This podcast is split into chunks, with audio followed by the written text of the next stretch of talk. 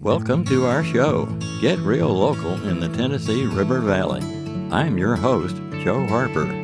Every show, we will be talking with local people about the best places and things to do in the Tennessee Valley. Pull up a chair and explore more with us as we get real local. So, we're welcoming everybody back to this week's episode of Get Real Local in the Tennessee Valley. And our guest today is Tim Pruitt, an East Tennessee native, and I suspect I could call you a tree conservationist, not necessarily a hugger. Tim, thanks for being with me today. thanks for inviting me in. I'm you're quite welcome, and uh, you can call me whatever you want to. I guess tree hugger, tree conservationist, and wildlife biologist. All those things apply. Okay. So Today, we're going to talk a little bit about TVA, which you were there, and the role that TVA planted had in planting trees to conserve okay. the lands and waters that, as we always think about our region, as full of beautiful lakes and rivers. So, Tim, give us a little bit background on how the Tennessee Valley Authority began their tree planting program.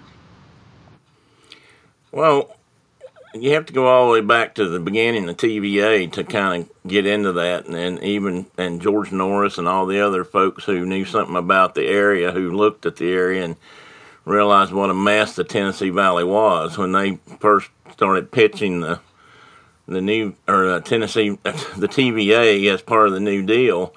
Part of that was because they knew what desperate need the the valley had, and and by valley I mean everything that flows into and has to do with the Tennessee River. And so one of the first things they wanted to do was get erosion under control. And to do that, you had to do several things, but tree planting was one of them. And um, that's trees are one of the best ways to hold to anchor and hold soil. Not to mention the the shade it provides for other things and cover. And uh, if you ever saw any pictures of the Tennessee Valley area, prior to TVA, uh, you get a, at least the upper the upper end of the valley.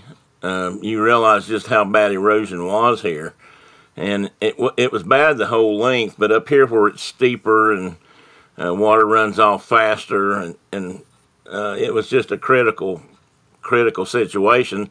Not to mention the floodwaters and all that that were part of that too, and all even forest even forestation slows down floodwaters, so they had to get on that pretty fast. And to do that, they went out and actually brought in some of the best forestry people in the land that they could hire at that time to bring in, you know, as part of TVA.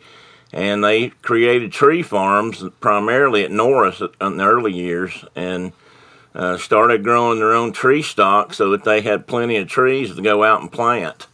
And over the course of the last 80 something years, uh, TVA has planted millions and millions of trees in the Tennessee Valley, River Valley, and, and all along the watershed areas of the Tennessee River Valley.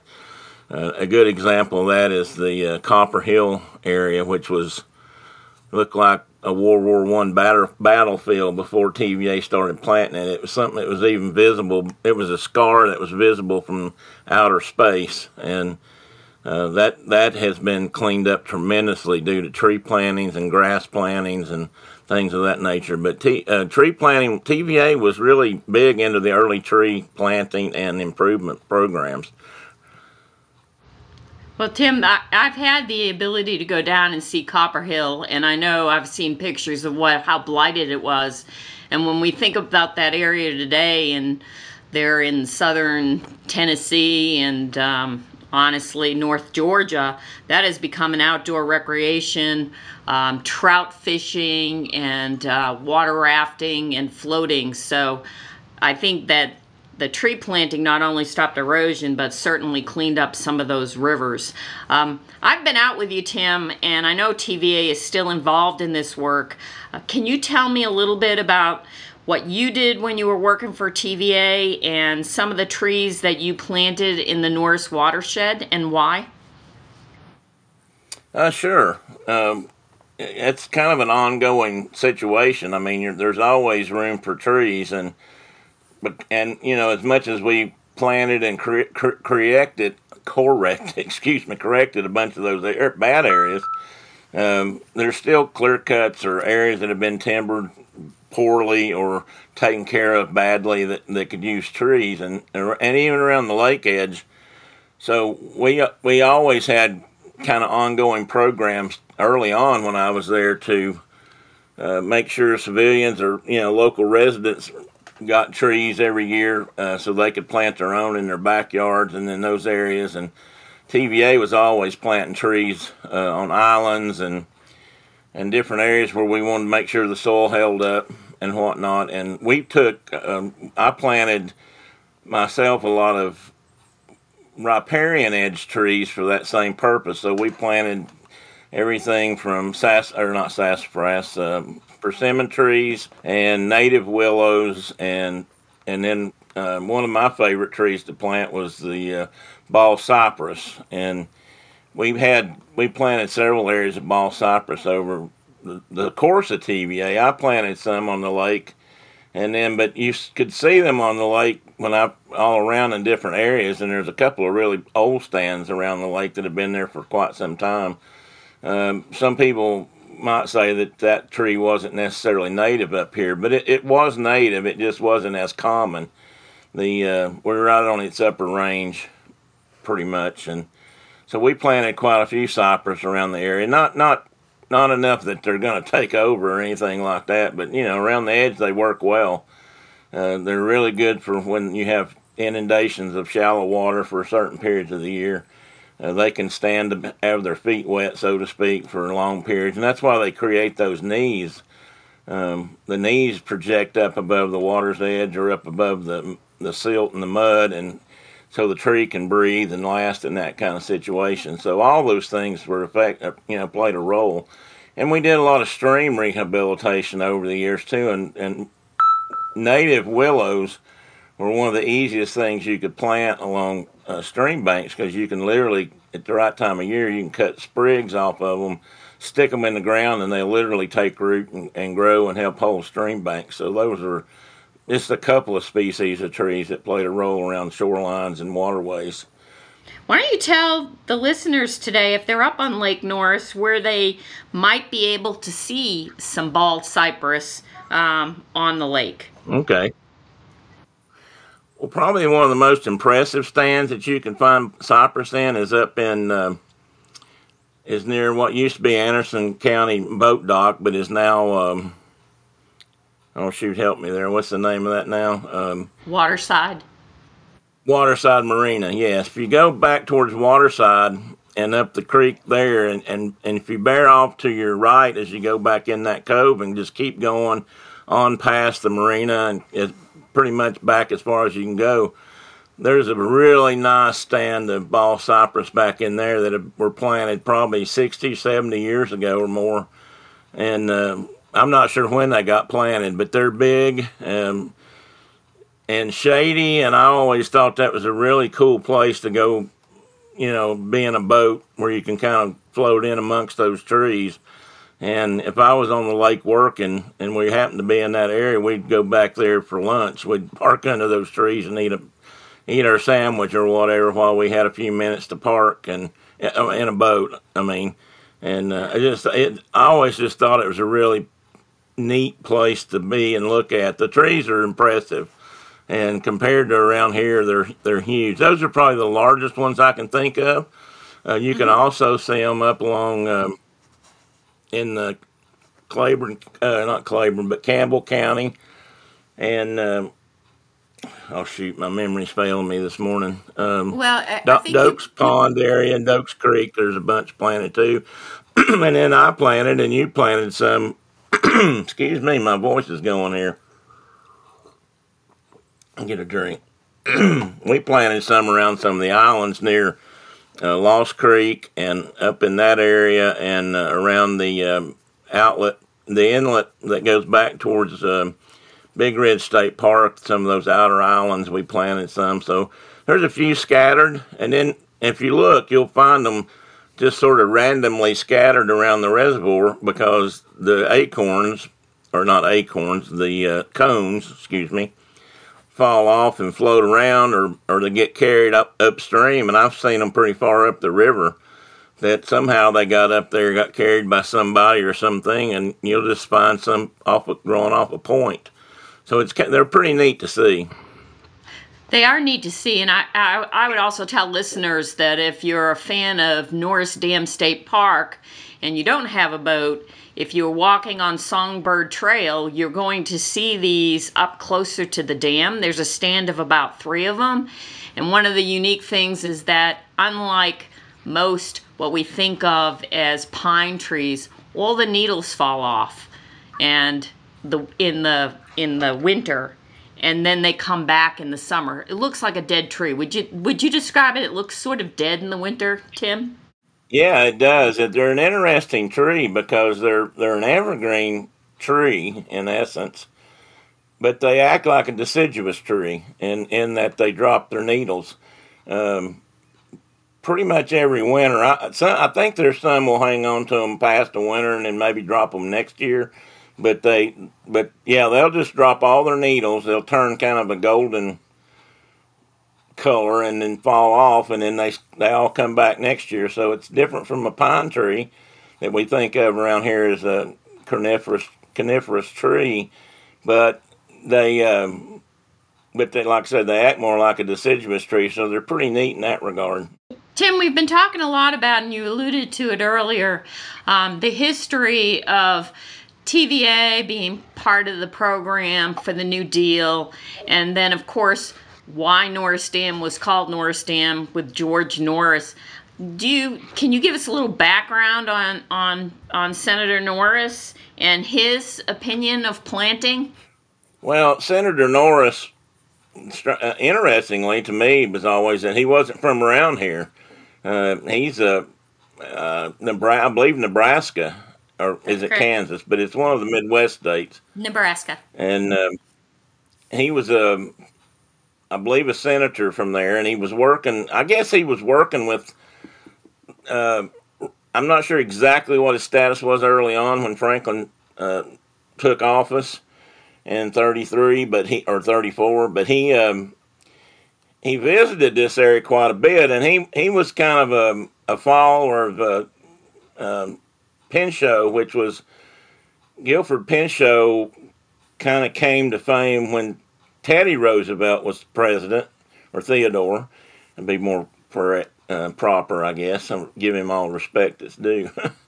but uh, Gifford Pinchot was the first director of the Forest Service in this country and was a really huge proponent on he he believed in harvesting trees and used them, but he also believed in conservation and making sure they were there for to last.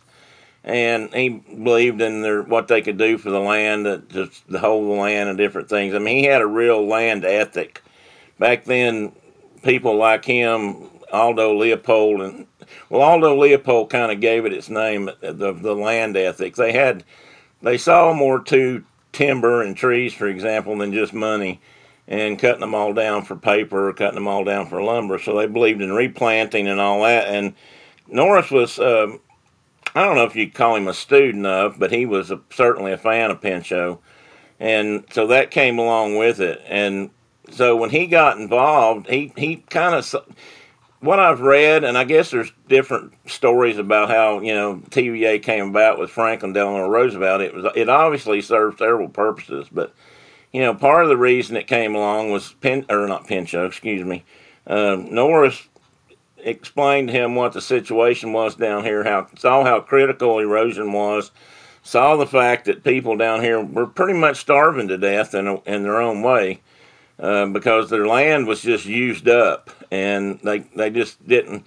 A lot of them were on the brink of just having to desert their farms. And, and you got to remember too, this was right in the early days of the early years of the Great Depression, so nothing was going very well here.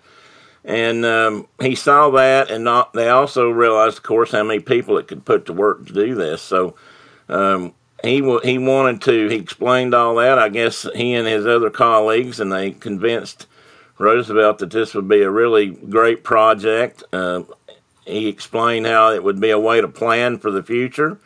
Um, you know, TVA was always about future planning and trying to plan communities and development and that sort of thing to fit with the land, especially in the early days of TVA.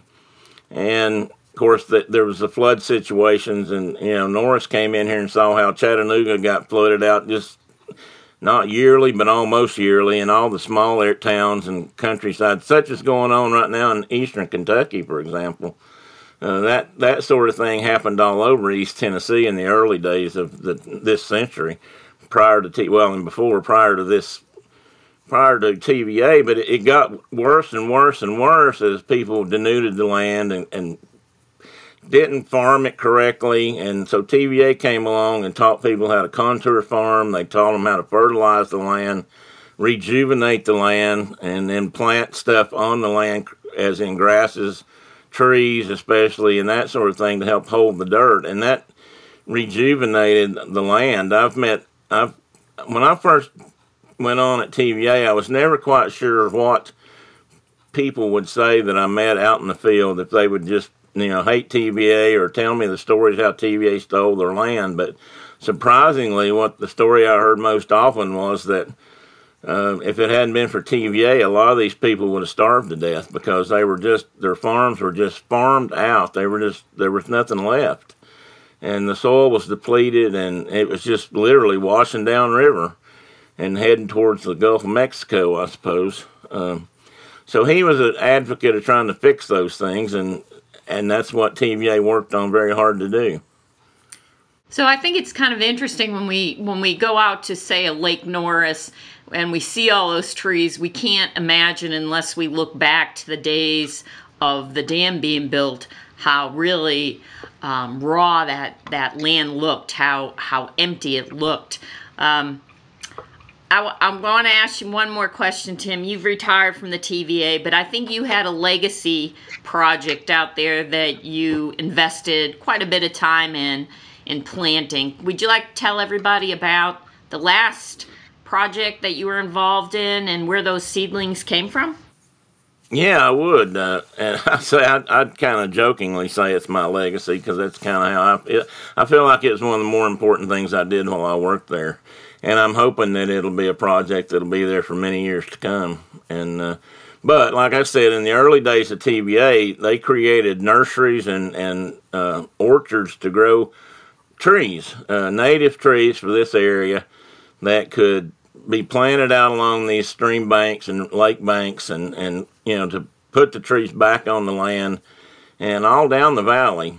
And Norris was the area where TVA was sort of concentrated in the early days for that kind of work. So they created several nurseries along the property of Norris Dam Reservation. And there was a big part of their tree improvement program was based out of there. And in the course of that, they took seedlings all over the state, and a group. There was a bunch of, I believe it's northern red oaks, but it could have been some whites too. Were taken up around Watauga Reservoir and planted up there in an orchard. And when I say orchard, people think of apple orchards a lot, but um, when you look at forestry, orchards are any group of trees where they can that are planted and, and cultivated and worked to, you know, recover the seed base. So they gather seeds from those trees, acorns in that case, or pine cones in the case of certain pines, and that sort of thing, so they can plant them and rejuvenate, start them somewhere else. Plant them in the uh, the garden beds that they made, or not garden, but greenhouse beds, and you know replant those. And, and another interesting place, and I I learned about this. I didn't know about this. I, am something of a connoisseur of uh, fine drink, but I didn't realize that Jack Daniels would have been involved. And early in the early years, uh, Jack Daniel has a proprietary or a, a, a way they blend their whiskeys. And in order for it to be a Tennessee sour mash whiskey, and it's also considered a bourbon, it has to be filtered through sugar maple charcoal. So every every drop of, of uh, Jack Daniel's whiskey goes through some kind of a charcoal filter, and that charcoal is made out of sugar maples. So early on, the the uh, proprietors of Jack Daniels decided or figured out that they probably order in order to make sure they always had a good steady supply of sugar maples that they should plant their own. And so they got involved with the University of Tennessee, who was here in Knoxville, and, and of course linked in with TVA, and worked in with starting to plant their own seed orchards and their own orchards of, of or groves of sugar maples down near the uh, in different parts of the state closer to where the distillery is.